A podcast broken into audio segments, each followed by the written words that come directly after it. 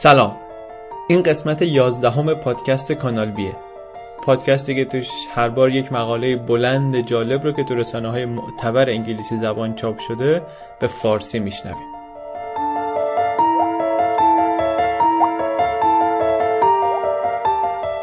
برف فضای بین درختها رو میشکافت و یه دیوار بلند دو طبقه سفیدی با صدای ویژ مهیب به سرعت میومد پایین. صدایی که تو کوه پیچیده صدای کریس رادولفه که جیغ می‌زنه. بهمن آلیس بهمن. دقیقا همون چیزی که این 16 نفر اسکیباز و اسنوبورد باز حرفه‌ای دنبالش آمده بودن یعنی برف تازه و نرم و پودری شده بود بلای جونشون. یه جای اون بالاها یه تیکه زمین صاف بود که مثل آزرخشی که نقشش بیفته روی زمین کوه رو برش زده بود. یه تخته 60 متری با زخامت یک متر از کوه جدا کرده بود و بقیه کار رو نیروی جاذبه خودش کرد. مقاله‌ای که توی این قسمت پادکست کانال بی تعریف می‌کنیم رو جان برنچ در وبسایت نیویورک تایمز نوشته سال 2012 با عنوان Snow Fall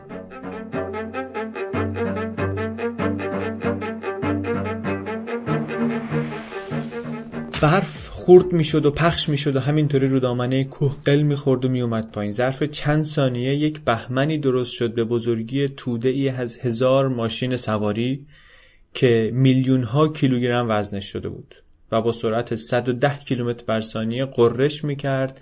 این درخت های قدیمی رو که سر راه بودن خم می‌کرد شاخه ها رو میشکست. همون جوری که دریای طوفانی دور دماغه کشتی دور می‌زنه و ازش میگذره. این بهمن هم وسط کوههای کسکید واشنگتن بقیه درختها و صخره هایی رو که سر راش بودند با خودش ور می داشت و می برد که به هدفهای بعدی که می‌خواد حمله کنه قدرتش بیشتر باشه. یه جایی وسط این توده عظیم برفی متحرک چند تا آدم هم گرفتار بودند چند تاشو کسی درست نمی‌دونست. شیب زمین اونجا زیاده یک حالت قیف مانندی هم داره که تهشون پایین جمع میشه. بهمنی که داره میاد پایین مثل رولر کوسترها مثل قطارهای شهر بازی این آدمی که توشه رو کلی پیچ و تاب میده کلی بالا پایین می‌کنه. شتابش هم همینطوری با زیاد شدن شیب و با بیشتر شدن وزن اون توده ای که از پشت داره بهش نیرو وارد می‌کنه بیشتر و بیشتر میشه. و همینجوری میاد پایین. آلیس سوکستاد یه اسکیباز حرفه‌ایه که کوله پشتی مجهز و حرفه‌ای پشتشه یه ایربگ هم داره کیسه هوا هم داره. بهمن داشت میومد که بگیرتش که این این نخی کنار سینش رو کشید و ایربگ رو باز کرد و قبل از اینکه بتونه بفهمه که این بالش اصلا باز شده دور سرش یا نشده بهمن کوبیدش زمین. وقتی که قل می‌خورد پایین هیچ کنترلی رو بدنش نداشت. نمی‌دونست بالا کدوم وره پایین کدوم وره و ازش بیشباهت به کل ملق زدن وسط موجهای خروشان دریا نبود. اما تفاوتش اینه که برف و بهمن برعکس موج فروکش نمی‌کنه که آخرش این قربانی هاشو تف کنه بیرون بلکه میبلعتشون. آلیس هم با دهن پر برف مثل توپای تو بازی پینبال هی این طرف و اون طرف می‌خوره. خودش میگه انگار تو ماشین لباسشویی افتاده بودم ماشین لباسشویی که داره حرکت هم می‌کنه. خودش میگه اولش فکر کردم اینکه واسه همچین چیزی ایربگم رو باز کردم باعث میشه آخرش جلو این آدمای خفن و حرفه‌ای که همراه هم هستن خجالت بکشم. اینا بهم میخندن که بابا چه ترسیدی اینکه چیزی نبود از این چیزا. چند ثانیه بعد حالم این شده بود که وسط این بشکه قلتان می‌گفتم که اینو دیگه این اینطوری من قراره بمیرم. این آخرین ثانیه های زندگیمه. I was being tossed over and over and over. It was like being in a washing machine. I didn't know which way was up. I didn't know which way was down. I definitely thought that this is it. برف در حال حرکت یه حالت مایعی داره مثل گدازه های آتش فشان اما همین که وایمیسه در جا یخ می‌زنه و جامد میشه یخ بستن آنی این توده برفی که تا چند ثانیه پیش پودر و برف تازه و اینا بوده باعث میشه که بدن این دختره یا هر کس دیگه که اونجا گیر کرده توی همون position ی که موقع ایستادن توده از حرکت داره ثابت بمونه. آلیس از دوره های ایمنی که رفته بوده دوره های آمادگی برای بهمن و اینها که رفته بوده اینو می‌دونسته که اگه دستشو از برف بیاره بیرون شانس این که بعدا پیداش کنن زیاد میشه. چون ممکنه تو اون سطح یخی که دورشو می‌گیره یه شکافی ایجاد کنه و بعد مثلا تیم نجات تیم کمک وقتی میان ببیننش. اینو هم می‌دونه که یه کار دیگه که کمکش می‌کنه اینه که دستشو بگیره جلو دهنش که یه خورده هوای گرم واسه تنفس خودش درست کنه. یه مثلا کیسه هوا با دستاش درست کنه. اگه این کارو نکنه همون نفس اولش یخ می‌زنه و جلوش دیوار یخی درست می‌کنه و همون ممکنه کارشو بسازه. توی این فکراست که بالاخره بهمن می‌رسه به یه جای صاف و میایسته و پخش میشه و همه چیزایی رو که با خودش آورده تبدیل می‌کنه به یه پیله یخی. چیزی که این پایین شکل گرفته تای دره یک سطح تقریبا نفوذناپذیر یخیه به بزرگی یه زمین فوتبال که وسط یه سری کوههای بلند و پر از برف دست نخورده جا گرفته. آلیس مومیایی شده تاقباز افتاده اونجا. البته سر و ته شده عینکش افتاده حلقه پیرسینگ دماغش از جا در اومده. سینش زیر وزن برف داره له میشه. یکی از پاهاش هنوز به اسکی وصله اون که استیش در اومده و اون پاهاش که وصله رو به خاطر همین نمی‌تونه تکون بده. سرش رو هم نمی‌تونه بیاره بالا چون سرش تو یخ گیر کرده. اما چشاش بازه.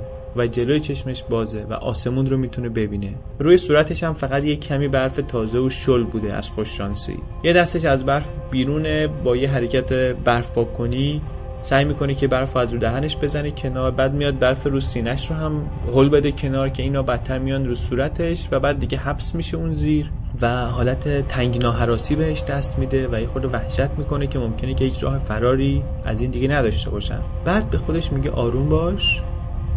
راحت نفس بکش کمک می‌رسه. و تازه اون موقع است که متوجه میشه که توی کوه سکوت مطلقه.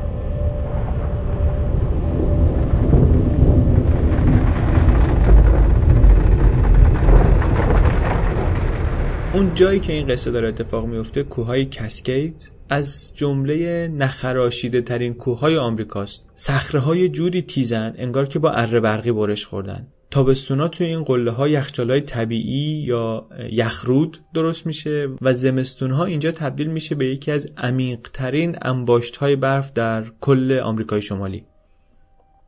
بالای کوههای کابوی یه منطقه که از همه کوههای اطراف بلندتره یه نمای 360 درجه عالی هم داره. بیشتر شبیه یال میمونه تا قله. یه چند متری عرض داره. محلی ها بهش میگن کابوی ریج. کوهان مثلا یا خط و رأس. یه طرف این که شیب خیلی تندی داره یه منطقه اسکیه که هر زمستون 400 هزار نفر بازدید کننده داره و خیلی محبوب و اینها. اون یکی طرفش خارج از محدوده تعیین شده برای اسکیه. یه جایی که میشه پشت کوههای کابوی. یه ناحیه حفاظت نشده معمولا پر از برف دست نخورده. به اونجا میگن تونل کریک. اینجا تونل کریک برای اسکی بازا و سنوبورد بازای امروز یک تلاقی خیلی خوشبخت کننده از برف تازه و مکان عالی. یه مسیر سرازیری 900 متری از دشت های باز که دورشون کلی درخت قدیمی و قطور هست دره ها عمیقا شیب تنده و پایین پایینش یه جایی که واقعا تونله. آخر بهار هر زابی که میاد هدایت میشه اونجا. اونجا اسمش هست تونل کریک و اسم این منطقه هم از اسم همونجا گرفته شده. خلاصه اینجا خیلی جای وسوسه انگیزیه. دست نخورده است دور افتاده است زمین مناسب داره. و در مقابلش درد سراش به نسبت خیلی کمن. برای اینکه برای بهش برسی از اون منطقه اسکی باید دو تا لیفت سوار شی بعد می‌رسی به یه جایی که تابلو زده. از اینجا به بعد دیگه مسئولیت شما با خودته. تحت حفاظت نیست اینجا. بعد یه ده دقیقه رو بی پیمایی می‌کنی تا می‌رسی به این قله مانند کابوی. بعد از اونجا سرازیر میشی اون طرف.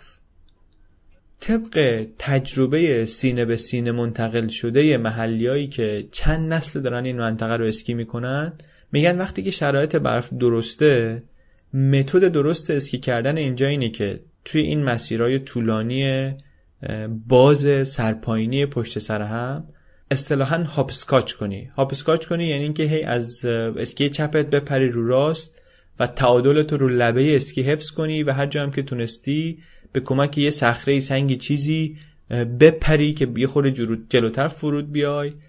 و بعد ویراژ بدی و همش باید بری به سمت چپ که از این تونل باریک ته دشت دور بشی و بیفتی تو قسمت پهن دشت بعدی چون اینا چند تا دشت پشت سر همه که به هم می‌رسن. و همینطوری خودتو از این دشت های بازی که پشت هم هستن رد کنی نهایتا برسی اون پایین تای تای دره. این یه متدی که از نظر تکنیکی خیلی متد پیشرفته توضیحش هم راحت نیست باید ویدیو شدید. و محل رو هم باید بشناسی که مسیر رو درست بری. یه سری من فیلم کوتاه از اینکه این مسیر رو چطوری میرن پایین می‌ذارم توی وبلاگ پادکست که اگه کسی کنجکاو بود بتونه اونجا ببینه. در عین اینکه خیلی سخت و چالشیه یه حال خیلی خوشی داره این مسیر که معمولا اسکیبازا همینطوری که دارن میرن پایین میخندن و چون برف تازه هم همش دورشونه با این توده ابری که از برف پودری دورشون درست میشه خیلی خوش میگذرونن تا میان پایین. و وقتی می‌رسن چهرهشون از برف پوشیده و خیلی سرخوشن. در واقع همین برف پودریه که جذابیت مقاومت ناپذیرش این آدمای حرفه‌ای رو میکشونه اینجا. اما از اون طرف ترکیب برف پودری و انسان همون چیزیه که بهمن رو می‌سازه. کارشناسا و متخصصای اسکی و آدمای سازمانهای امداد و نجات و دانشمندایی که روی برف کار می‌کنن اینا همش میگن که اینکه آقا در سالهای جدید علاقه اسکی بازا علاقه سنوبورد بازا کوهنوردا به این برف های تازه و دست نخورده تو منطقه های پرت و بکر بیشتر میشه نگران کننده است. کشته های بهمن همین الان سالیانه حدود 200 نفره در سرتاسر سر جهان و با بیشتر شدن این علاقه بیشتر هم میشه. از اون طرف برای صنعت اسکی این جاهای بکر الان پر رونق ترین بخشه. آدمای بیشتری هستن که الان همش دنبال اینن که پیاده یا با لیفت یا با هلیکوپتر برن یه جایی که برف دست نخورده هست و اونجا اسکی کنن. تعداد کشته های بهمن توی آمریکا علیرغم همه پیشرفتایی که توی ایمنی و اینها شده ظرف 20 سال گذشته سه برابر شده. خیلی از این کشته ها اسکیبازهای خیلی واردی هم بودن که به مسیرهای اون منطقه هم که توش مردن عادت داشتن. ولی به قول سردبیر مجله پادر مجله تخصصی اسکی میگه که این یه تغییر فرهنگیه که آدمای بیشتری دنبال اینن که برن یه جاهای دورتر و برن سریعتر اسکی کنن. این آدم این سردبیر خودش توی این گروهی بود که اون روز توی تونل کریک بودن. میگه که چون مردم عادی این کار می‌کنن اون وقت حرفه مجبورن از اون جاهای دورتر و سختتری که می‌رفتن باز دو قدم فراتر بذارن برن یه جاهایی حتی از اونم خفنتر حتی از اونم دورتر حتی از اونم سریعتر برن. و اینجوری میشه که انقدر به سمت لبه حرکت می‌کنن که دیگه جایی برای اشتباه باقی نمیمونه. اولین اشتباه ممکنه بشه آخرین اشتباه. توی تونل کریک بهمن یه چیز عادیه. این شیب 40 تا 45 درجه ای که داره باعث میشه که هم منطقه به اندازه کافی هموار باشه که برف انبوهی جمع بشه و هم اونقدی تند باشه شیب که وقتی راه افتاد سرعت خوبی داشته باشه بیاد پایین.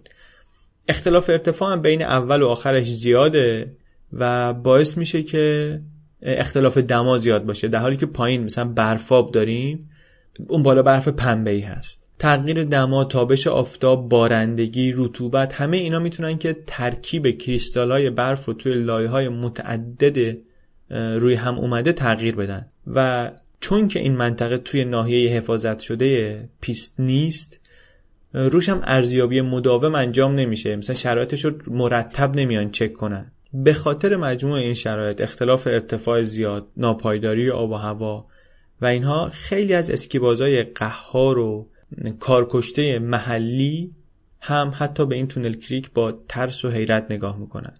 اما یه چیزی رو تقریبا همشون روش اتفاق نظر دارن که اگر شما به هر دلیلی خواستی گیر دادی خواستی بری اینو اسکی کنی بیای پایین کاری که باید می‌کنی باید همون روشی باشه که گفتیم و باید که متمایل به چپ بیای پایین.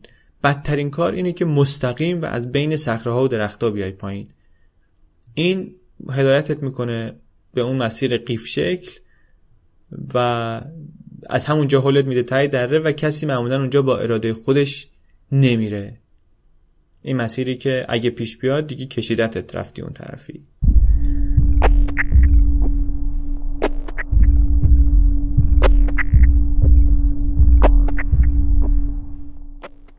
کریس رادولف مدیر بازاریابی این پارک زمستانیه که گفتیم یک طرف این کوه هست. اسم این پارک هست استیونز پس و خیلی جای محبوبیه.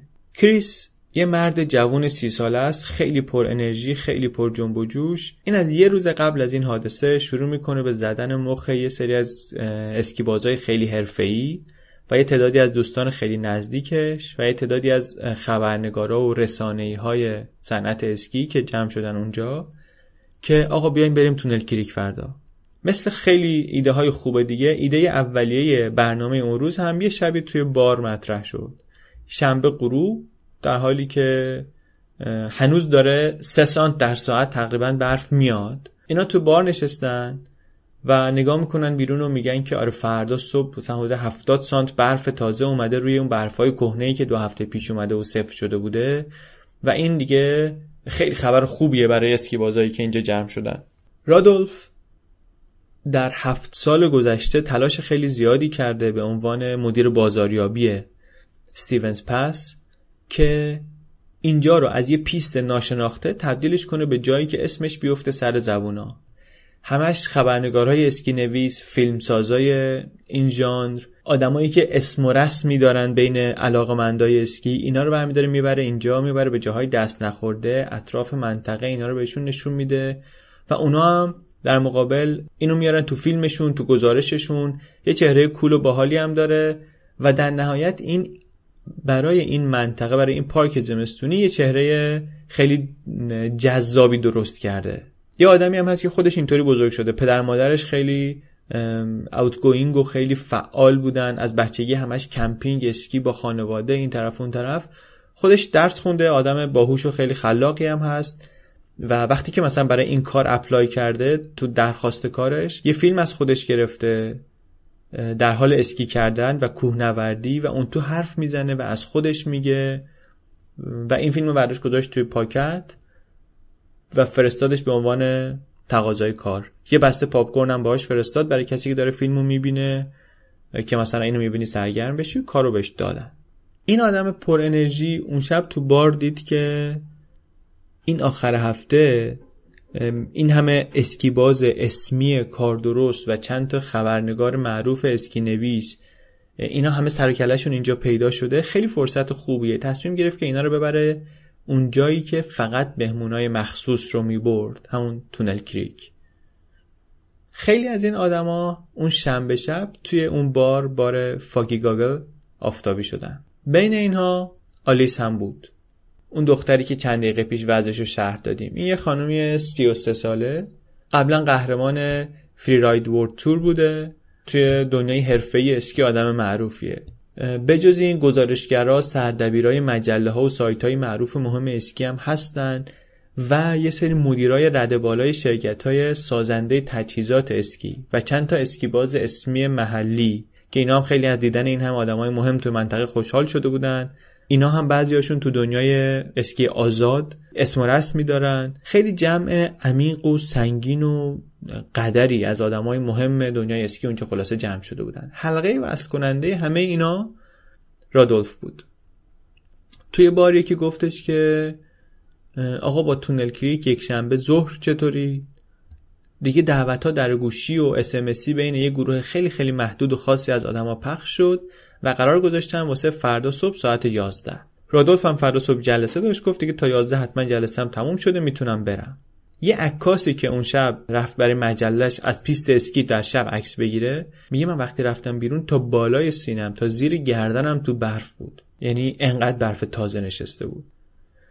این پارک جای اقامت برای مهمونا نداره. پارکینگایی داره که اینا این ماشینای کمپینگ رو می‌ذارن توش و توش می‌تونن بمونن. کم کم توی همون پارکینگ یه آتیشی درست کردن یه تعدادی از اینایی که قرار شده فردا برن تونل کریک دور اون آتیش جمع میشن یه کمی آبجو می‌خورن بعد یکی یکی میرن سر جاشون رو میخوابن در حالی که ماشیناشون انگار زیر یه لحافی از برف داره مدفون میشه. در حالی که اینا توی جای گرم و نرمشون خوابیدن این بیرون داره همینطوری برف میباره. هر یه دونه برفی که میاد به وزن برف روی مسیر و به عمق برف مسیر اضافه می‌کنه. یه اسکیباز ممکنه که فرق بین یک میلیون دونه برف کمتر و بیشتر رو هم نفهمه. اما همین دونه ها یه دونش ممکنه برای به حرکت در آوردن کوه کافی باشه.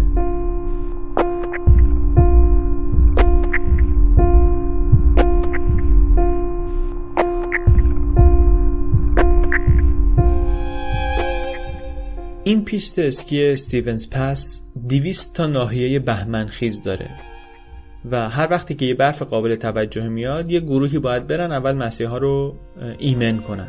اولم اون مسئولین پیشبینی بهمن یه گزارش ارزیابی کاملی از منطقه میدن. بعد ده دوازده نفر معمول کل رو پر می‌کنن از یه سری محلول های انفجاری توی یه بسته های شبیه این دینامیت هایی که توی تاموجری مثلا نشون میده. بعد اینا با لیفت میرن بالا بالاترین جای کوه. بعد تو تیمای دو نفره میرن توی این برف تازه. با بدنشون راهو میشکافن میرن جلو تا می‌رسن به قله. بعد رو به سمت مسیر اسکی که مردم می‌خوان بیان و پشت به تونل کریک پخش میشن رو پهنه کوه. تا این بالکن مانندای خطرناک و کریستالی که با برف تازه درست شده رو تخریب کنن. بعد این دینامیت ها رو در میارن زامنشون رو می‌کشن پرتشون می‌کنن رو مسیر سرازیری روبرو و صدای انفجار و موجهای عظیم برف که بدون اینکه خطری برای کسی داشته باشه روی این پیست خالی پخش میشه و میریزه پایین و اینطوری مسیر برای هزاران اسکیبازی که می‌خوان در طول روز بیان اینجا اسکی کنن امن میشه. با اینکه درا ساعت 9 باز میشه اسکی بازا و اسنوبورد بازا از صبح ساعت هفت شروع می‌کنن صف کشیدن و وقتی صدای انفجار میاد اینا دیگه دست می‌زنن. چون این یعنی اینکه امروز یه روز خیلی پربرفیه. رادولف صبح که بیدار میشه خیلی هیجان زده است که می‌خواد این آدما رو ببره تونل کریک یه جایی که مهموناشو برای شواف می‌بره معمولا. یه خودم البته حالش گرفته است که تو چنین روز خوش برفی باید بره جلسه. به دوست دخترش میگه که من تا 11 جلسه ولی بعدش می‌خوام برم اسکیو چک کنم و چک کنم و خیلی قرار حال بده. بین این مهمونایی که داره یه زوج زن و مرد 33 4 ساله هم هستن که قرار ماه دیگه ازدواج کنن. مرد تولید کننده لوازم اسکی backcountry یعنی همین اسکی کردن تو جاهای دست نخورده و خارج از محدوده و اینا. زن سردبیر یه بخش اسکی آزاد توی سایت espn.com خانم شب پیش های دیگه تو هتل میخوابه مرد خونه همین کریس میخوابه. صبح که بیدار میشن همون می‌بینن خانمه به آقاهه میگه که امنه به نظرت. میگه آره بابا اینا پلنگ این مسیران اینا می‌دونن از کجا باید رفت که امن باشه. خیلی شبیه این مکالمه رو بقیه آدمهایی هم که قراره برند با هم دیگه دارن. یه جایی که چند تاشون دور هم جمعن میگن که کجا می‌خوایم بریم؟ خارج از محدوده خود خطرناک نیست اینا اونم بعد از اینکه دو روز یه ریز برف اومده. از این حرفا رو دارن می‌زنن تا اینکه یکیشون گزارش بهمن رو گزارش اون مرکز پیش بینی بهمن رو در میاره و بلند برای بقیه می‌خونه.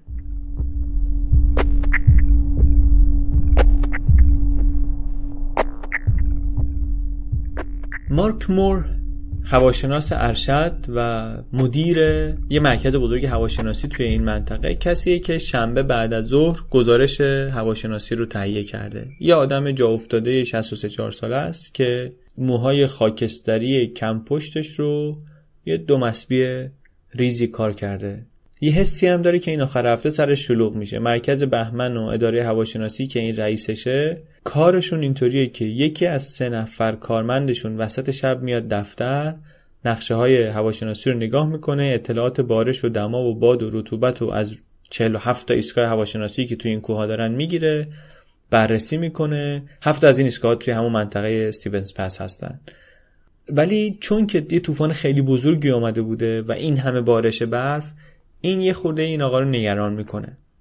نگرانیش هم البته فقط درباره برفای تازه نیست. بیشتر نگران اون چیزیه که یک متر پایین تر از این برفاست یک لایه نازکی از فراست کریستالی معادل شبنم که وقتی که چند شب متوالی سرد بیبارش داشته باشی درست میشه و این تبدیل میشه به یه سطح یخی شکننده که وقتی که با میکروسکوپ نگاش کنی مثل الماس میدرخشه. بعد وقتی که بعد از شکل گرفتن این لایه برف سنگین بیاد و بشینه روش مخصوصا روی شیب زیاد این مثل سرسره عمل می‌کنه. معمولا یک کم بارون یا یه خورده دمای بالای صفر این لایه رو آب می‌کنه و تبدیلش می‌کنه به برف و خطرش از بین میره. اما پنج روز خشک سرد بین سه تا هفتم فوریه اون سال یه لایه درخشانی از این چیزی که بهش میگن هورد درست کرده و وقتی که این آخر هفته می‌رسه این لایه دیگه زیر برف سنگین تازه گم شده و کسی نمیبینتش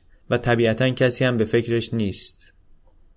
بجز مور البته. مور توضیح میده که این برف انباشت ها هیچ وقت ایستا نیستن. حتی اگه مدفون شده باشن دائم دارن تغییر می‌کنن. تغییرات دما، رطوبت، باد اینا همه می‌تونه یه توده بیآزار مدفون شده رو تبدیل بکنه به یه خطر مرگبار یا برعکس. بعضی وقتا همین خودش می‌تونه باعث بهمن بشه. اما نکته اینه که بهمنایی که طبیعی به وجود میان معمولا کسی رو نمی‌کشن. میان و میرن. بیشتر آسیب های جانی مال بهمنایی که با تحریک آدمیزاد درست میشن. و معمولا کسی که باعث بهمن میشه خودش هم قربانیش میشه. مور میگه هر اسکیبازی هر کسی که می‌زنه به کوه ساختار این سنوپک ها رو برفنباشت ها رو یه تغییری میده حتی اگه خودش ندونه. مور اون روز برای اون سمت کوه که پارک استیون پس بود خطر بهمن رو بالا ارزیابی کرد. برای سمت مخالفش جایی که تونل کریک هست نوشت که خطر قابل ملاحظه است. شرایط خطرناک بهمن احتمال ایجاد بهمن های ساخته شده به تحریک انسان خطر قابل ملاحظه. این اصطلاح قابل ملاحظه یه خورده برای اسکیبازان نامفهومه. یه منطقه خاکستری اصطلاحا. یعنی ممکنه هیچی نباشه ولی اگه یه چیزی باشه دیگه ترتیب کار داده است. بعدش تو گزارش شرح میده که یک شنبه دما میاد پایین و خطر این بهمنهای انسانساز کماکان پابرجا میمونه و آفتاب بعد از ظهر هم خطر رو مخصوصا توی جبهه جنوبی کوه بیشتر می‌کنه. حالا این گزارش دست این آدما دست یه آدمی به اسم استیفتر و این میگه که تصویرش دقیق تو ذهنمه. فنجون قهوه دستمه. این ایمیل رو می‌بینم. بلند میخونمش برای همه که نوشته خطر قابل ملاحظه است. بعد یه بار دیگه می‌خونم. میگه که خودم به اندازه کافی تجربه دارم که بدونم وقتی این همه برف تازه نشسته روی برف قدیمی یخ زده احتمال خطر هست. و همینطوری که دارم به این فکر می‌کنم یهو جیم جک رو می‌بینم و میگم که اگه یه نفر باشه که بتونه کمکم کنه اینجا این جیم جکه. میدوام سمت لیفت که با جیم جک مشورت کنم.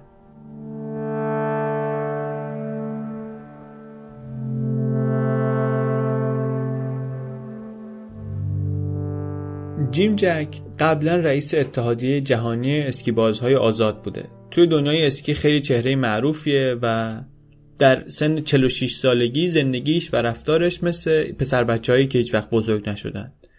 خیلی کاریزماتیکه خیلی فارق الباله خیلی حالت علی بیغم داره و اسکی بازا و اسنوبورد بازایی که سنشون معمولا نصف اینه همه عاشقشن. زمستونا دور دنیا سفر می‌کنه و مردم همه رو دعوت می‌کنه و تشویق می‌کنه به ماجراجویی به امتحان کردن راه های جدید اسکی کردن های مسیر عجیب غریب و تا قبل از یه حادثه و مصدومیتی که باعث بشه از مسابقه دادن کلا بکشه کنار. وقتی که رو پیست بود تو مسابقه از روی فرم اسکی کردن بیخیال و سرخوشانه از دور میشناختنش. حادثه هم که داشت این بود که ناجور فرود اومد رو زانوش و زانوش کوبیده شد تو صورتش و یه سری از استخونای تو صورتش خورد شد که اثرش رو هم الان با دست زدن کنار چشش میشه حس کرد. از این مجلس گرم کنای مهمونی هم هست. از اینا که یه علاقه عجیبی داره که تو مهمونی ها لخشه بره تو برف بدوه. تو ویدیوهای تبلیغاتی بازی کرده از جمله توی یه ویدیوهای تبلیغاتی برای شهر خودشون که یه شهریه که آلمانی تباره آلمانی تبار داره. تو اون ویدیو مثلا لدرهوزن پوشیده از این شلوارک چرمیایی که تو باواریا میپوشن مردا. و یه خورده دلغک بازی در میاره. یه کافه معروفی اونجا اسم این آدمو گذاشته روی یه ساندویچ مرغ کبابی تندی که مثلا جز ثابت منوشه.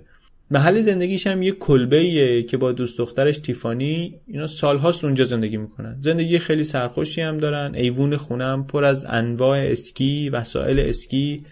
ماشینش هم یه وانتیه که تو ده سال گذشته باهاش 350 هزار کیلومتر رفته. یه بارم 350 دلار داده یه کمپر عقبش گذاشته که وقتی میره این جاهای پرت واسه اسکی تو همون میخوابه. دور تا دور ماشینش هم نوار چسب و سیم و هزار جور چسب مختلف زده که اینا رو مثلا به هم نگه داره. ماشینش رو هم توی این منطقه های اسکی خیز همه می‌شناسن. رادیوی ماشینش هم همیشه صداش خیلی زیاده. به مسافران میگه اگه صدا زیاده شیشه رو بده پایین. حالا جیم جک با این شخصیت و این تصویر جمعه رسید اینجا. در طول روز بعد در دوازده تا ماشین دیگه هم کم کم اومدن و پارکینگ پر شد.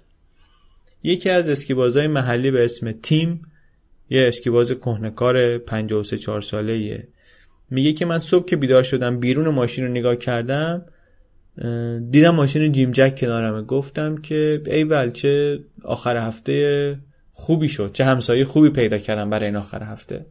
و بعدم از طریق همین شنید که برنامه اسکی تونل کریک هست و اینم گفتش که منم میام. صبح یک شنبه قبل از اینکه استیفر بهشون بپیونده اینا چند دور اسکی کرده بودن. تیم و جیم جک. تیم از وقتی بچه بود تونل کریک اسکی کرده بود و خیلی خوب میشناختش. جیم جک هم کسیه که دور دنیا میره گفتیم به مردم یاد میده چجوری تو جاهای خطرناک اسکی کنن و می‌دونه چطوری باید از خطر دوری کرد. استیفر که گزارش هواشناسی رو دید گفتش که آقا اینو برم بدم به جیم جک کسی بهتر از این نمی‌تونه بفهمه چی به چیه. رفت بهش نشونش داد اونم گفتش که جای نگرانی نداره حله. فقط باید با احتیاط و آروم بریم و دورور درختا بمونیم. بقیهش حله. حدود ساعت ده کم کم یه ترکیب جالبی از اسکیبازهای کاردرست دور آتیش جمع شدن. بعضی ها مال همین جان بعضی ها مسافرن بعضی ها همون می‌شناسن بعضی ها همون نمی‌شناسن. کم کم با هم دست میدن بعضی ها یه سری تکون میدن یه سلام علیک مختصری. اما چیزی که تو ذهن هر کدومشون هست اینه که آیا بقیه هم دارن میان تونل کریک یا نه؟ حتی اینو مطمئن نیستن که آیا همشون جمع شدن که یه آدم مشترک رو ببینن یا اینکه با آدمای مختلف اینجا قرار دارن. کسی هم چیزی نمیگه که ضایع نشه. یکی از این مدیر فروش های تجهیزات هم یه مدل جدید اسکی آورده به جیم جک میگه بیا اینا رو امتحان کن ببین چطوره. این میره و اونو میاره و این شروع می‌کنه اسکی ها رو پوشیدن و کم کم تعدادشون زیاد میشه و یکی میاد که قهرمان سابق اسکی آزاده یکی توی همین منطقه مربی اسکی یکی سردبیر یه سایت ورزشیه. میانگین سنشون هم دوربر چهل سال. از دور که این گروه رو ببینی از شکل رفتارشون و از لباس پوشیدنشون معلومه که سطحشون کلا با بقیه آدمای دوربر فرق می‌کنه. اما تعداد یه خورده از اونی که این دو نفری که ایدهشو داده بودن تو ذهنشون بود بیشتر شده الان. از اون طرف البته خیالشون راحته که با اینکه اینا همه رو نمی‌شناسن ولی اونایی رو که می‌شناسن می‌دونن که خب اینا این کارن. و این اعتماد رو هم بهشون دارن که اینا انقدی حواسشون هست که اگه کسی این کار نیست با خودشون نیارنش. خلاصه ساعت یازده و نیم بالاخره جلسه تموم میشه و رادولف میاد بیرون و معذرت خواهی می‌کنه بابت تاخیرش همون اولش هم سایز گروه که می‌بینه یه خورده جا می‌خوره اما خودشون نمیبازه و میگه خیلی خوب آماده شیم بریم. سوار بالابر میشن اونایی که با این بالابر میرن بالا پیاده میشن از همونجا سرازیر میشن از یه مسیر باریک و صخره‌ای به سمت پایین توی همون سمت استیونز پس مونتا اینا که می‌خواستن برن تونل کریک با اینکه همونجا پیاده میشن اما در جهت مخالف اینا باید برن به یه مسیر فراختر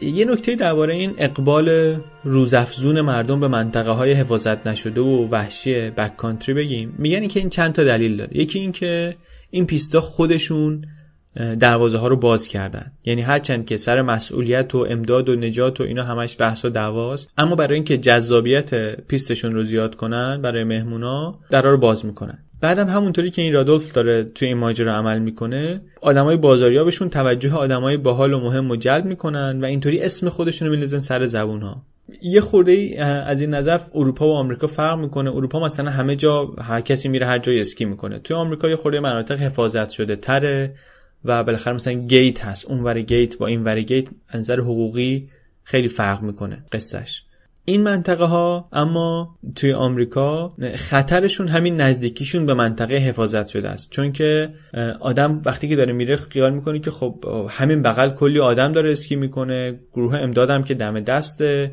این باعث میشه که آدما خطر رو دست کم بگیرن. از طرف دیگه پیشرفت تجهیزات و اسکی ها هم خیلی کمک کرده که اسکی بازای متوسط تبدیل بشن به اسکی بازای خفن و ماهر. کفشا رو می‌تونن راحت در بیارن و راه برن مثل کراس کانتری می‌تونن پیاده برن بالا و بعد مثلا راحت دوباره پاشون کنن و از اونجا داون هیل بیان پایین. اسنوبوردایی هست که خیلی راحت دو تیکه میشه تبدیل میشه به اسکی. تجهیزات ایمنی هم پیشرفت کرده. ایربگایی هست که محافظتشون می‌کنه. هم کمک می‌کنه که اگه بهمن آمد نزدیک سطح بمونن. اینجوری باعث میشه که آدما با احساس امنیت بیشتری برن توی منطقه های وحشی. شرکت ها هم خیلی روی این وسایل و این پیشرفت ها تبلیغ می‌کنن. می‌دونن که خیلی از کسایی که اینا رو می‌خرن احتمالاً هیچ وقت استفاده نمی نمی‌کنن اما با تبلیغات جذاب و خیلی گسترده تشویقشون می‌کنن به خریدن. بعد خب یوتیوب هم هست دوربینای روی کلاه هم هست یه نسل خیلی ریسک پذیر و ماجراجویی آمدن share می‌کنن فایل تو social media و اینا آدمایی هم هستن که خیلی صبر و حوصله هم ندارن که دو روز مثلا وایسن هوا شاید بهتر بشه. اون خونسردی نسبی که همیشه توی اسکی کردن توی پیستا بوده رفته و به جاش هیجان آمده.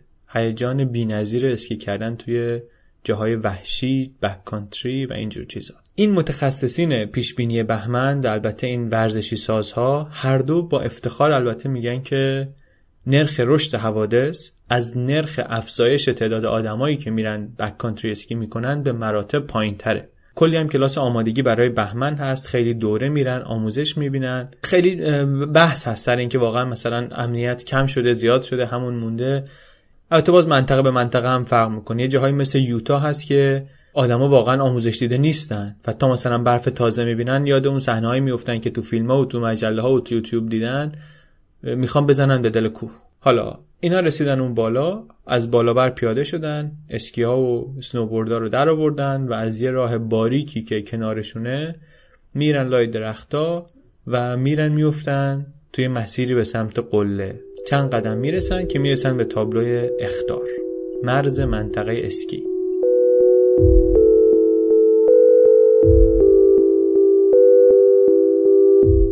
رو تابلو نوشته که اینجا مرزه حداقل هزینه نجات از اینجا به اون طرف هزار دلاره. آیا همراه خودتون بیکن پراب و بیل دارین؟ اینو مثلا تجهیزات حداقلیه که باید داشته باشین. توی این منطقه احتمال استفاده از مواد منفجره هست. با مسئولیت خودتون ادامه بدین. بیکن هم یه, یه چیز کوچیکه یه دستگاه کوچیکه که سیگنال میفرسته موقعیتشون رو اعلام می‌کنه. دو تا مود داره. حالا بق... تو بقیه قصه میشنویم. می‌تونه تو مود جستجو باشه که سیگنال بگیره. می‌تونم تو مود اعلام باشه که مثلا موقعیت رو اعلام کنه. یه خوری جلوتر یه تابلو دیگه هست که میگه ایست از اینجا به بعد دیگه هیچ گشتی در کار نیست. و یه نقطه هم هست که نوشته روش که اینجا ایستگاه ارزیابی بهمنه. اینا این تصویرها رو می‌بینن و از کنارش قدم می‌زنن و رد میشن و از کنار اون ایستگاه ارزیابی بهمن که رد میشن به خاطر این بیکنایی که همراهشونه بوغ می‌زنه. همینطوری که اینا یکی یکی از کنارش رد میشن این صدای بوغ تو گوششون میپیچه. یکیشون بوغ دستگاه رو در نمیاره. معلومه که نداره بیکن همراه خودش. البته قانونی برای وسایلی که باید همراه داشته باشن وجود نداره اما معمولا میگن این ستا حتما باید باشه. بیکن برای گرفتن و ارسال پیام پراب برای اینکه فرو کنی تو برف آدم گرفتار رو پیدا کنی و بیل برای اینکه بیل بزنی درش بیاری. میرن و می‌رسن بالا و از اون به بعد دیگه باید خط مستقیم و برن تا برسن به نقطه شروع. کنار مسیری که دارن میرن یک پهنه وسیع سفیدی پوشیده از برف پودری تازه.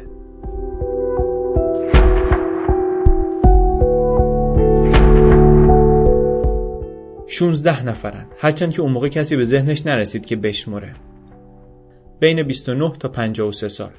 باد نمیاد. ساعت یه رو به دوازده. یکیشون میگه یه نگاه انداختم به دوروبر کلاهیمنیا لباسا هر کدوم از یه رنگ تو این زمینه سفید مثل این خورده شکلات های رنگی که رو بستنی وانیلی میپاشن. خیلی تصویر قشنگیه. یکی یه رول علف در میاره یه کامی می‌گیره دست به دست میده میچرخونه. کسی نگران نیست. حداقل نصف این گروه ده ها بار این مسیر رو رفتن و خیلی خوب بلدن. بقیه هم میگن که خب دنبال همونا میایم. خیلی بحثی درباره اینکه از کجا بریم نمی‌کنن. چند نفری با هم میگن که بچسبیم به این کناره چپ مسیر نریم تا ته دشت و بعد بخوایم اونجا گردش به چپ کنیم چون اونجا سخته نمیشه.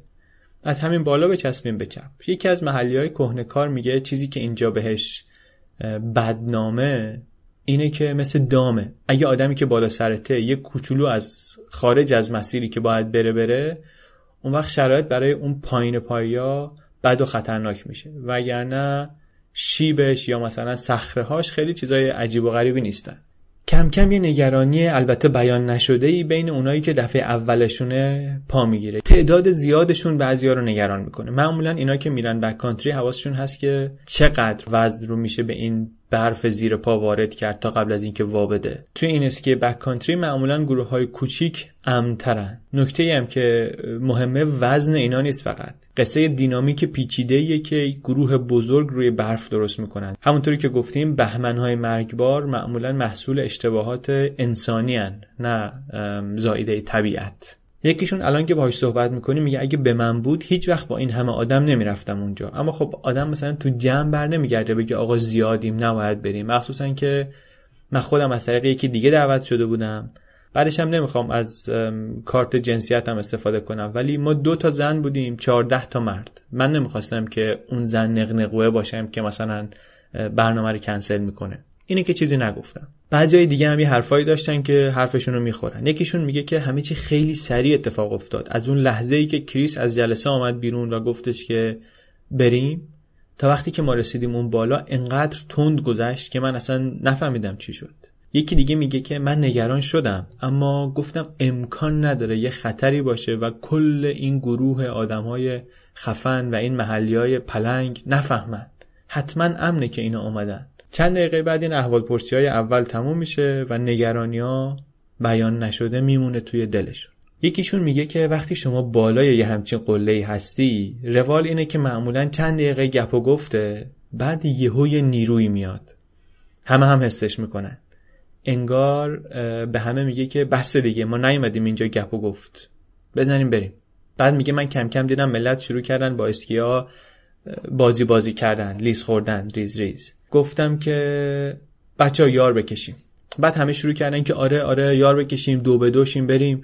یکی میگه من همون موقع فکر کردم که این دیگه جدیه. این فقط این نیست که یه یار بکشیم با هم بریم. باید یه کسی رو یار خودت کنی که بتونی جونتو بهش بسپری.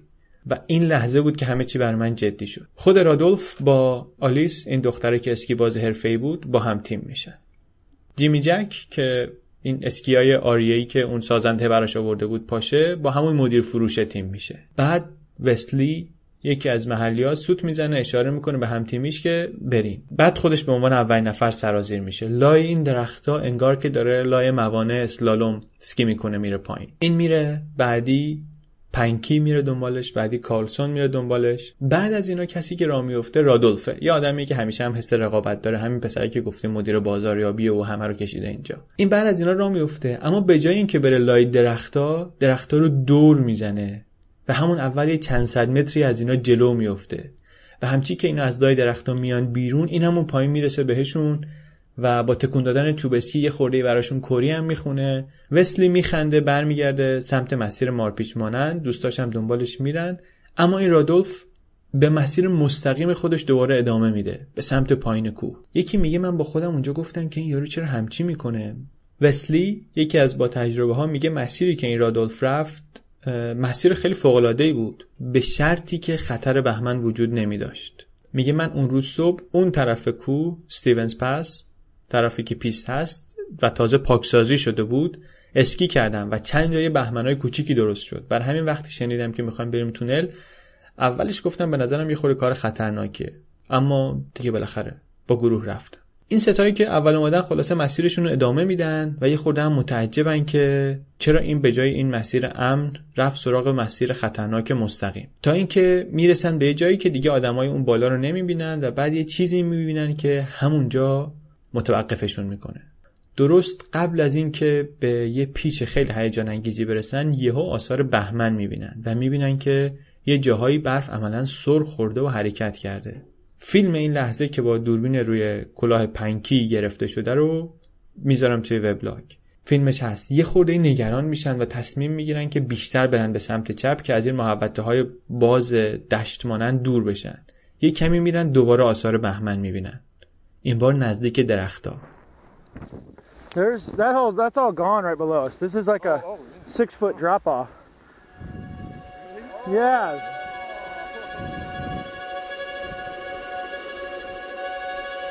Yeah, that's all gone. کارلسون میگه که من تا حالا ندیده بودم که یه توده برفی لای درختا اینطوری سر بخوره معمولا جایی که درخت هست میگن امنه اینو که دیدم وحشت کردم که ما اینجا نباید باشیم گفتم که آقا اینجا غلطه. بیاین بریم به انتهای چپ تا جایی که می‌تونیم. از اون لحظه وسلی میگه من شروع کردم فرار کردن طوری که تا به حال فرار نکرده بودم. و تا به حال انقدر موقع اسکی برنگشته بودم با وحشت پشت سرمو نگاه کنم.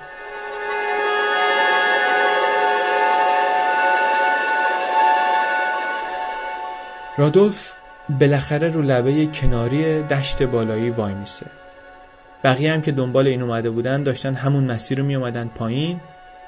ارین یکی از این دخترهایی که گفتیم اولش هم نامطمئن بود و گفتش که نمی‌خواستم نقنقو باشم و اینا این صحنه رو که می‌بینه تصمیم می‌گیره دنبال اینها نره. این یه آدمیه که قبلا بارها تونل کریک رو اسکی کرده تا اینکه یه بار سال 2002 پنج تا از دوستاش توی بهمن اینجا گیر افتادن. البته تلفات جانی نداشتن.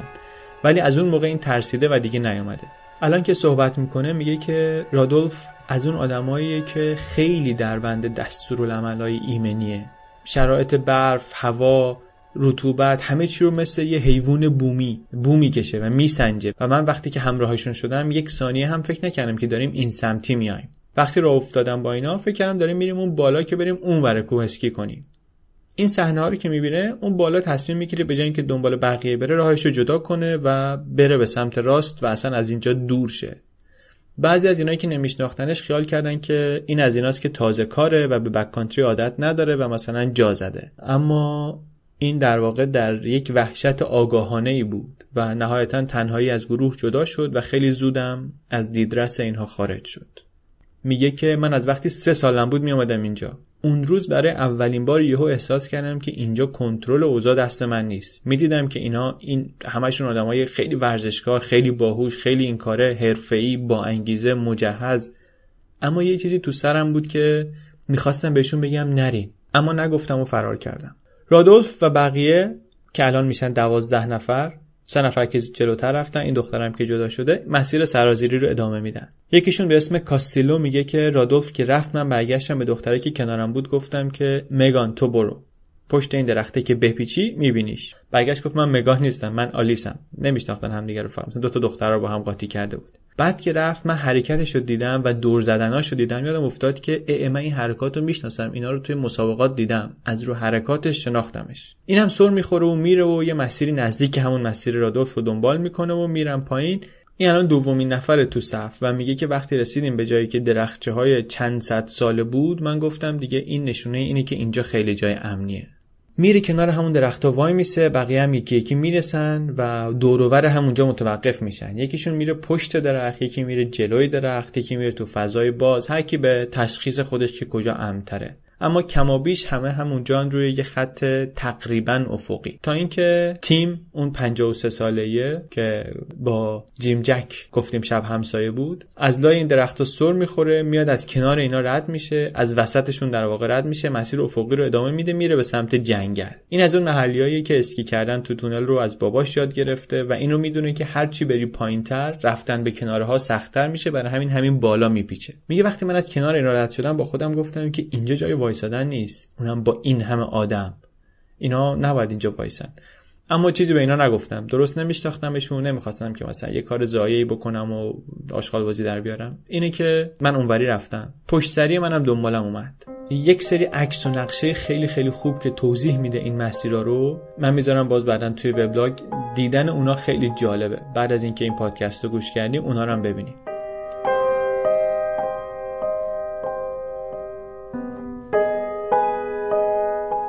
شروع بهمن شبیه هیچ کدوم دیگه از سوانه طبیعی نیست. گردباد، طوفان، رعد و برق اینا معمولا قبل از وقوع یه نشانه هایی دارن. باد شدید، ابر سیاه، موجای شلاقی اما بهمن اختار نمیده و معمولا هم همینطوری که بازم قبلا گفتیم به دست خود قربانی شروع میشه. وقتی تو دریا شنا می‌کنی دریا زنده است حسش می‌کنی. اما وقتی که توی کوهی و داری اسکی می‌کنی کوه خواب انگار. هیچ حرکتی نداره. متوجهش نمیشی. جیم جک هم هیچ نگران نبود. خیلی داشت بهش خوش میگذشت. با همشهری های این کاره بود با آدمای مهم ای بود با آدمای مهم صنعتی بود. اسکی نو پاش بود. کارسون که عکاس بود میگه رسیدم کنار جیم جک. ازش پرسیدم که آقا اینجا تکلیف چیه؟ میگه من دفعه اولم بود که آمده بودم اینجا. شیبم زیاد شده بود یه خورده نگران بودم. برگشت گفتش که این چیزی نیست بابا راحته. میریم بیرون توی اون دشت باز یه خورده این ور میریم یه خورده اون ور میریم یه خورده ویراژ میدیم بعد دوباره برمیگردیم تو درختا من نگاش کردم گفتم که دمت کرد برو حالشو ببر ما از بالا نگاه می‌کنیم بعد دنبالت میایم بعد دیدم که این تاب خورد به بیرون و یه خورده به چپ و یه خورده به راست و یه جوری اسکی می‌کرد که مردم تو پیاده رو قدم می‌زنن. خیلی بی خیال و راحت. بعدش هم پشت این درختا غیب شد. پنج تا اسکیباز دیگه که این کنار بالا وایساده بودن میگن که نگاش کردیم. یکیشون میگه از کنار ما هم که رد شد صداش اومد که می‌گفت وی! که مثلا این برف تازه رو میپاشه این طرف اون طرف و خیلی داره کیف می‌کنه. بعد یهو بی هوا برف عوض شد. انگار بالای سر جیم جک برف آزاد شده از کوه رها شد افتاد دنبالش. و بعدم از دید خارج شد. همه البته این صحنه رو ندیدن. اونایی هم که دیدن توی دید پیرامونیشون دیدن از کنار دیدن و درست نفهمیدن چی شده. چند ثانیه سکوت شد. بعد منتظر شدن که یه صدایی سرنخی چیزی بشنون اما سکوت مطلق. بعد از چند ثانیه یکیشون گفت اونجا رو. خیلی پایینتر یه درختی رو نشون داد که الان دیگه فقط نوکش از برف بیرون بود. گفت من دیدم درخت تکون خورد یه چیزی خورد بهش و لرزوندش و دیدم که برف پخش شد تو هوا دور ورش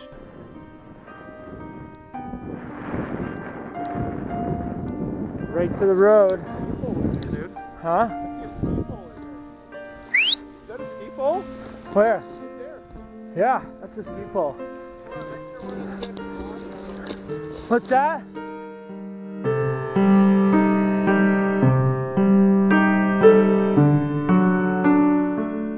چند صد متر پایینتر اینایی که جلوتر رفته بودن هر کدوم یه جوری با بهمن مواجه شدن. آلیس میگه من بهمن رو دیدم که داره میاد. اولش باور نکردم چون توی جای خیلی پردرختی بودیم و تصور نمی‌کردم که بهمن بتونه بیاد اینجا. اما بعد توده برف دیدم که با باد سریع داره میاد پایین. پیکرت و ونگن که تازه مسیرشون رو افقی کرده بودن بهمن رو دیدن از نوک دماغشون رد شد. ونگن میگه بیش از باد و تصویر من صداش یادمه. مثل این قطارهای عبوری که وقتی تو ایستگاهی از کنار رد میشن زوزه کشید و رد شد. یه توده برف بود به ارتفاع یه ساختمان دو طبقه با سرعت 80 کیلومتر در ساعت. تنها کسی که داد زد رادولف بود. گفت آلیس بهمن. آلیس هم سعی کرد بپیچه به سمت راست که ازش فرار کنه. هنوز تکون خاصی نخورده بود که بهمن بهش رسید. مثل موج که می‌خوره به صخره داره بر میگرده با اون شدت کشیدش پایین. این همون لحظه که گفتیم تناب ایربگش رو کشید اما چنان زیر برف غرق شد که نفهمید که باز شده یا نه. گفت انگار افتاده باشم تو ماشین لباسشویی. بالا پایینم و تشخیص نمی‌دادم. هیچ چی مطلقا نمی‌دیدم. این توده برفی میاد از کنار کاستلو میگذره. کاستلو کسی بود که گفت طبق تجربه من فکر کردم وایسم جلوی درخت بهتره. دو تا درخت رو با دستام گرفتم. کلمو کردم بین دو تا درخت مثل زندانی که میله های در سلولو گرفته. و 16 ثانیه زیر فشار ضربه های برف بودم و سفت خودم رو نگه داشتم. صورتش داره فشرده میشه به پوست درخت و شونه هاش دارن له میشن. بعضی از درختای دوروبرش شکستن تیکه های جدا شده بعضی از اینا میاد میکوبه پشتش. این بهمن که اتفاقا بهمن خیلی بزرگی هم حساب نمیشه با حدود 6000 متر مکعب برف شروع شده و توی مسیر احتمالاً 7000 متر مکعب دیگه هم با خودش ورداشته و اومده پایین. وزنش اون پایین چیزی شده نزدیک 5000 تن. درختایی که کاستلو با دست بغل کرده بود هر کدومشونو خیلی پیچ و تاب خوردن و خم شدن. ولی سر پا موندن. کم کم احساس کرد که بوران خوابیده و یواش سرش رو بلند کرد و بعد ایستاد. دوربین روی سرش نشون میده که تا 13 ثانیه بعدم برف همینطوری کنارش و زیر پاش سر می‌خوره میره پایین. کم البته. صدایی هم میاد صدای ترق و تروق چوب درختاست بعد برمیگرده پشت سرش رو نگاه می‌کنه. اون بالا جایی که یک دقیقه پیش سه نفر ایستاده بودن الان هیچ کس نیست. نمی‌دونه بهمن کی شروع شده نمی‌دونه با چی شروع شده نمی‌دونه تا چقدر پایین رفته. تنها چیزی که می‌دونه اینه که بالای سرش قبلا ده دوازده نفر داشتن میومدن پایین و اینکه از اینجا تا پایین مسیر 700 متر فاصله ارتفاعی هنوز و کم کم وحشت میگیرتش شروع می‌کنه اسم یارش رو صدا کردن هرچی صدا می‌کنه جز سکوت چیزی نمیشنوه. بعد بیکنش رو در میاره. می‌ذاره رو حالت جستجو رو حالت دریافت که سیگنال رو از اینایی که احتمالا مدفون شدن بگیره و خودش دیگه سیگنالی نفرسته. بعد به خودش میگه که من نباید اینجا باشم چون هیچ معلوم نیست که چی ممکنه از اون بالا بیاد پایین. هنوز برف کمی روانه و منم بیکینم الان روی حالتی که اگه مدفون بشم دیگه کسی نمی‌تونه واقعا پیدا کنه. و تو فکره که از این دره که الان توشه در بیاد. اون سمت این دره ونگن و پیکرت هم بیکنشون رو گذاشتن تو حالت جستجو. هرچند اونا هم کسی رو نمی‌بینن و نمی‌دونن سر بقیه چی اومده. پیکرت میگه من اونجا با خودم گفتم اگر کسی توی این برفا باشه زمانش داره تموم میشه. شانس زنده موندن آدم مدفون بعد از یک روب می‌رسه به 40 درصد و بعد از نیم ساعت میشه 25 درصد. بر همین دقایق اولیه خیلی حیاتی. اینا سه تا همدیگه رو پیدا می‌کنن. پیکر میگه من فکر کنم اینا تو همین دره زیر همین برفا باشن. اسم همدیگه رو می‌پرسن یکی دوتا دور تند می‌زنن تو دره و زود به این نتیجه می‌رسن که آقا سرنوشت این همراهان ما از دو حال خارج نیست. یا توی همین دره گیر کردن به یه درختی دیواری صخره چیزی و مدفون شدن. یا اینکه جریان برف بردتشون چند صد متر پایین تر حالا اگه ما زیاد تو دره معطل کنیم خودمون ممکنه شانس نجات دادن یه نفر اون پایین رو از دست بدیم. و برعکس. بالاخره اسکی می‌کنن میرن پایین. پیکر دنبال یارش میگرده. میگه من فکرم اینه که ممکنه بالای درختی چیزی گیر کرده باشه. اما همینجوری که میان پایین تر می‌بینم درختها همه خم شدن و وضع واقعا نگران کننده است. تا اینکه تو مسیر یه جاهایی اسکیای جیم جک رو می‌بینم که گیر کرده بالای یه درخت سه چهار متری. اینجا هفت دقیقه بعد از بهمنه. و کستلو در حالی که اسکیای دوستش روی دوششه زنگ می‌زنه به 911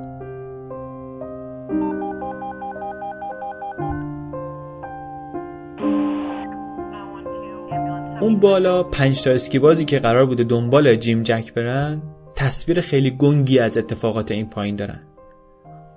برفی که به نظر می‌رسه رها و شله و درختایی که انگار میلرزن. هاموند که نفر بعدی بود که باید سرازیر می‌شد یه خورده تو دشت اسکی می‌کنه و یهو وای میسه. میگه که دیدم که اون برف پنبه‌ای یهو تموم شد و جلوم یه دفعه به اندازه دو متر می‌رفت پایین و سطح زمین از اون برف پنبه‌ای و تازه تبدیل می‌شد به یه سطح یخزده آبی مانند. از همین یه قدم جلوتر. بعد میگه رفتم به سمت درختها دیگه تا جایی که چشم کار می‌کرد همین بود. میگه وقتی رسیدم این لبه تازه فهمیدم چی شده. از همونجا داد می‌زنه به بقیه که برین رو حالت جستجو. بعد اینا میان پایین هر کی اینو می‌بینه دادش میره هوا و از همون جایی که تلفن در میاره و زنگ می‌زنن به جیم جک. بقیه هم شروع می‌کنن گرفتن آدمای دیگه. هیچکس جواب نمیده. بعد یکی از دخترها زنگ می‌زنه به 911 اینا هنوز گروهی که پایین بودن پیدا نکردن. دوباره گزارش اتفاق رو میده. خیلی محکم و خیلی بهتر از اون اولیه حرف می‌زنه. خیلی خوب توضیح میده که کجا هستن چی شده و کم کم خبر تو محوطه میپیچه. ساعت دوازده و 19 دقیقه دروازه بالای پیست رو که میاد به سمت تونل کریک میبندن. الان این گروهی که نیم ساعت پیش همه کنار هم وایساده بودند بینشون 900 متر اختلاف ارتفاع هست و هیچ کس هم نمی‌دونه که چند تاشون زیر برفن یه نفر میمونه اون بالا که دنبال جیم جک بگرده چون احتمالش کمه ولی به حال ممکنه که همون بالاهای جایی گیر کرده باشه. بقیه را میفتن به سمت پایین و تو مسیر با این بیکنا میگردن ببینن سیگنالی هست یا نه. اونی که بالا مونده کارسونه. میگه شروع کردم با خودم حرف زدن. جیم اینجایی الان؟ زیر پای منی؟ کجایی؟ من منم که تو رو پیدا می‌کنم. میگه همینطوری بلند حرف می‌زنم که هم خورده استرس رو کنترل کنم همین که گفتم شاید واقعا بشنوه. همش هم تو سرم اینه که آخرش این منم که باید بیل بزنم و درش بیارم. چون تو ذهن من اینه که همین بالاست. اون پایینی ها میرن تا می‌رسن به پایین دره. اونجا دیوارای صخره‌ای کوه 6 متر ارتفاعشونه. یه طوری که تابستونا که برف آب میشه همه این قندیلا دیوارای یخی تبدیل میشن به آبشارای فوق العاده قشنگ. وحشت اونجا کم کم زیاد میشه. کم کم متوجه میشن که ما داریم دنبال این دوستا و همراهامون میگردیم و هی تو ذهنشون این تصویرها بازسازی میشه و دارن عظمت بهمنی رو که هنوز تو مسیرش هستن متوجه میشن. بعد از چند دقیقه کارلسون هم داد می‌زنه که منم میام پایین. با این دره و مسیری که من اینجا می‌بینم هیچ این بالا نمونده. اینا میان پایین تا می‌رسن به یه جایی که یه تلی از برف تازه بوده. هیچ به نظر نمی‌رسه که این برف مال چند دقیقه پیش باشه. همون جایی یکیشون یه چوب اسکی می‌بینه که از زمین زده بیرون. فیلم این صحنه رو هم داریم و میشه دید. چوبو می‌بینن بیکن رو در میارن پنجاه قدم میرن به سمت بالای این تله برف. سیگنال هی قوی تر میشه و دیگه مطمئن میشن که یکی این زیره. دو تا دستکش هم پیدا می‌کنن. پنکی میگه که من با خودم گفتم مگه یکی داره برای جون خودش میجنگه حتما باید دستکش هم دستش باشه. اینه که اینکه دستکش ها جداست نشونه خیلی بدیه. بعد مارک دستکش ها رو دیدم فهمیدم که مال جیم جکه. یک دقیقه طول کشید این ور ور کردنشون تا اینکه دیگه این بیپ بیپ دستگاه خیلی قوی شد و دیگه تبدیل شد به یه بوق ممتد. یعنی که دیگه احتمالا روش وایسادین. میگه بیل اولو که زدم خورد به بازوش. دو نفری شروع کردیم بیل زدن صورتشو دیدیم چشا باز بود نفس نمی‌کشه یکی شروع کرد نفس مصنوعی دادن اون یکی تلاش می‌کنه تنش رو پیدا کنه. اما پایین صورت رو که میکندم تنی در کار نیست. بعد دوروبر رو کندن دیدن که مثل توپ گوله شده تو خودش. تن و پاهاش اومده بالای سرش. چند تا نفس بهش دادم. ولی انگار خونی تو تنش نیست. کلاهش سرش نیست کاپشنش کشیده شده رو سرش کولش هم باهاش نیست. اومدم سینش رو فشار بدم برای احیا دیدم که هیچی انگار تو این بدن نیست. یعنی اگه زور بزنم از هم میپاشه. میگه ما آدمای قوی هستیم. اما از جیم جک هیچی نمونده بود. دستشو کشیدم بالا خیلی شلوول بود. عین حوله شده بود. اون یکی دستو کشیدم پا رو کشیدم. بدن خالی خالی بود. هیچی به هیچی وصل نبود. له له بیکنش رو خاموش کردن خوابوندنش روی برف چشماشو بستن زنگ زدن 911 و خبر دادن. تلفنش رو در آوردن. تلفن سالم بود. دو تا پیغام از دوست دخترش داشت که کجایی؟ خوبی؟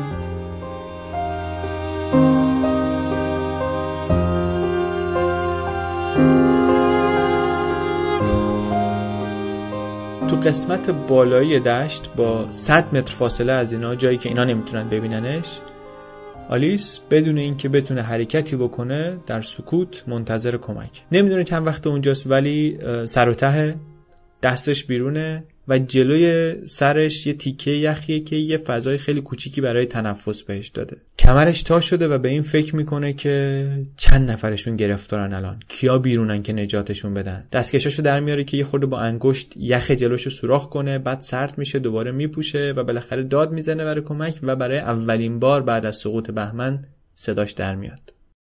پیکر اولین کسیه که رسید به پایین دره پایین. جایی که صخره ها و برفا و گل و درخت و همه چیزایی که بهمن با خودش آورده بود تلمبار شده بودن رو هم. وسط این منطقه یهو شروع می‌کنه سیگنال گرفتن. اونجایی رو که برای اولین بار صدای بیپ رو میشنوه چوب اسکی فرو می‌کنه توش و بعد برمیگرده دنبال منبع و بعد از یک کمی پیاده گشتن دو تا دستکش صورتی می‌بینه که از برف اومدن بیرون.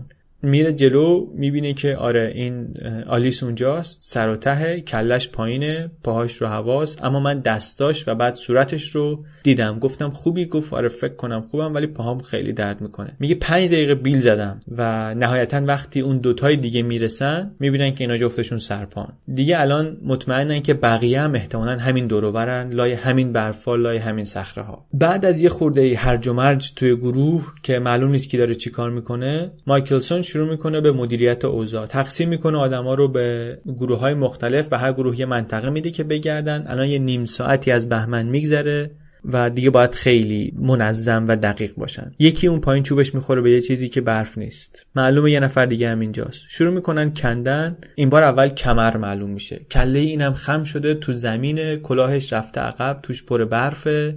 دست و پاش از جا در رفتن کج و کلن و سرشو که برمیگردونن ببینن که میشه CPR داد یا نه می‌بینن که سرد سرده. تمام این مدت این توی چند قدمی آلیس مدفون بوده ولی احتمالا این خیلی زود تموم کرده. همین جوریه که دیگه هم پیدا میشه و بیل می‌زنن و می‌کنن که درش بیارن. بیل زدن هم مثل برف پارو کردن از جلو خونه نیست. تیکه های بزرگ و سفت یخ سر راهه که انگار با چسب چسبوندنشون به همدیگه مثل بتون شده. یکی میخراشه و میتراشه چند دقیقه بعد خسته میشه میره کنار دو نفر باید برفا رو بزنن کنار تمیز کنن بعد دوباره از سر نو. خلاصه انقدر این کار رو تکرار می‌کنن تا می‌رسن به قربانی.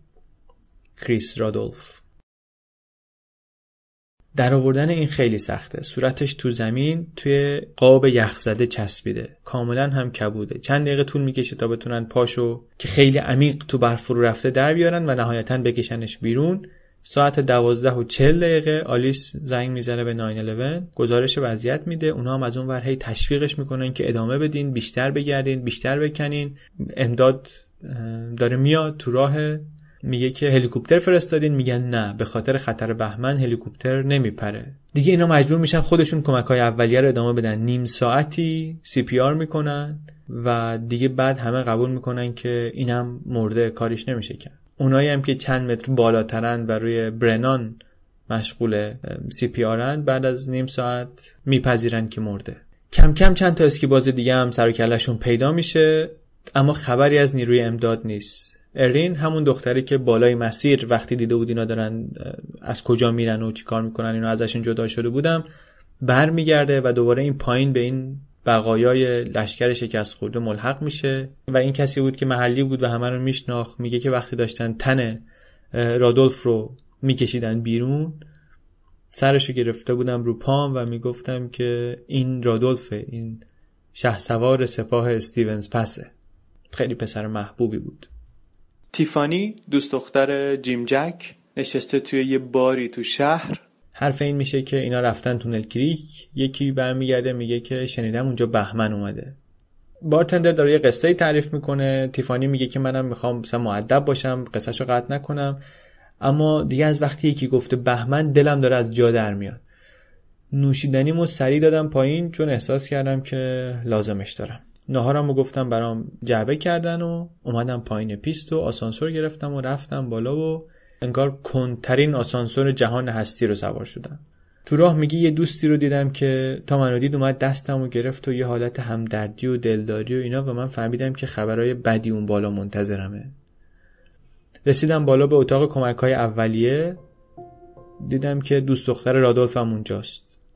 تمام صبح اسکی کرده و اونم سر نهار بوده که بهش خبر رسیده که بهمن اومده و اومده این بالا که ببینه چه خبره؟ اومده بالا دیده که اینو بیسیم به دستا دارن هی این ورون ور میرن پچ پچ می‌کنن.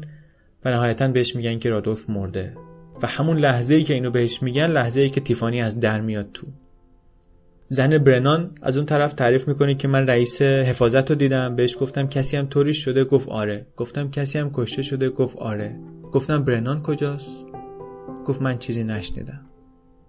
از این لحظه تا لحظه ای که اینو میشنوه که شوهرش مرده همینطور نشسته رو مبل و مدام بطری آب از دستش میفته و داره میلرزه و نمی‌تونه خودشو کنترل کنه. بعد همون رئیس حفاظت میاد میبرتش تو اتاق. پسر میگه که نمی‌دونستم چی می‌خوام بهش بگم اما می‌دونستم چی باید بگم. خود خانمه میگه وقتی که خبر رو بهم به دادن حالم اینطوری بود که انگار در جا مردم. و بعد توی یک کابوسی دوباره به دنیا آمدم And then finally my friend Adam walks in the room and he says to me I've been there and there's no hope. Johnny is dead. I've been giving him CPR and you need to go tell your kids. So I did what I had to do. And I really, really, really hope that that is the hardest thing I ever have to do in my whole life. اون طرف کوه پایین دره نجات یافته ها دور سه تا جنازه ای که روشون رو با کاپشن پوشوندن حلقه زدن اونایی که همدیگه رو نمی‌شناسن خودشون رو معرفی می‌کنن. اولین نیروی کمکی ساعت یک و پنج دقیقه می‌رسه. هفتاد دقیقه بعد از اینکه کوه را افتاد. و وقتی اومدن دیگه کمکی برای کردن باقی نمونده. اونجا که رسیدن تازه فهمیدن آدمایی که دنبالشون بودن یه سری آماتور ناوارد و غریبه نبودن. بعضیاشون دوستا و همکارا و آشناهای خودشونن. معاینه که اونجا می‌کنن نشون میده که علت مرگ جیم جک ضربه مغزی بوده و خونریزی داخلی ضمن اینکه آورتش هم پاره شده بوده گردنش هم شکسته دنده هاش هم خورد شده و کلا داخل بدنش همونطور که گفتیم منهدم شده بوده. تشخیصی که برای دو نفر دیگه هم دادن کمابیش همینطوریه. نتیجه این بود که ستاشون احتمالا با ایستادن بهمن یا خیلی زود بعدش مردن. به نجات یافته ها گفتن که اسکی کنین برین پایین تا اونجا آمبولانس بیاد براتون داره. ببرتون مرکز. یه تیم دیگه هم میان جنازه ها رو ببرن. اینا هم یه خورده سختشون بود که جنازه ها رو بذارن و برن. از اون طرف یه مقدارم احساس گناه می‌کنن.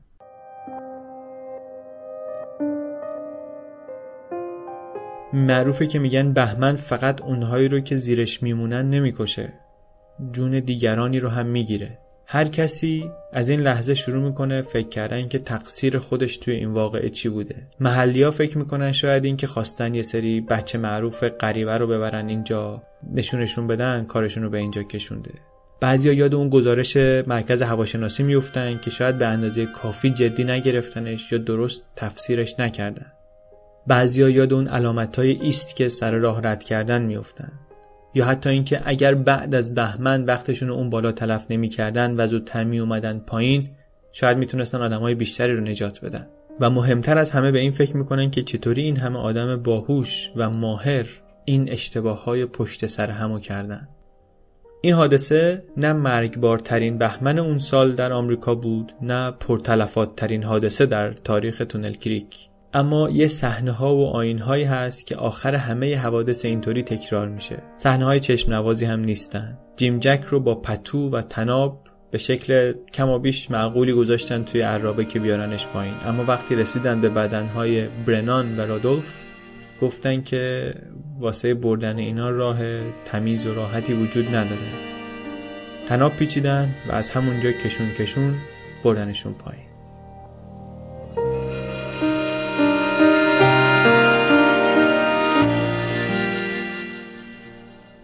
چیزی که شنیدین قسمت یازدهم از پادکست کانال بی بود. پادکست کانال بی رو من علی بندری به کمک ناملیک تولید می‌کنیم. ظرف روزهای آینده کلی نقشه و انیمیشن و ویدیو و فایل صوتی درباره این قصه توی وبلاگ کانال بی می‌گذاریم. توی فیسبوک و توییتر هم شیرش می‌کنیم من توضیح زیادی اینجا نمیدم که مزش نره ولی حتما چکش کنین. مجموعه این مطالبی که تیم نیویورک تایمز برای این مقاله جمع کردن و ارائه کردن و روشی که اینا رو ارائه کردن واقعا کم نظیره.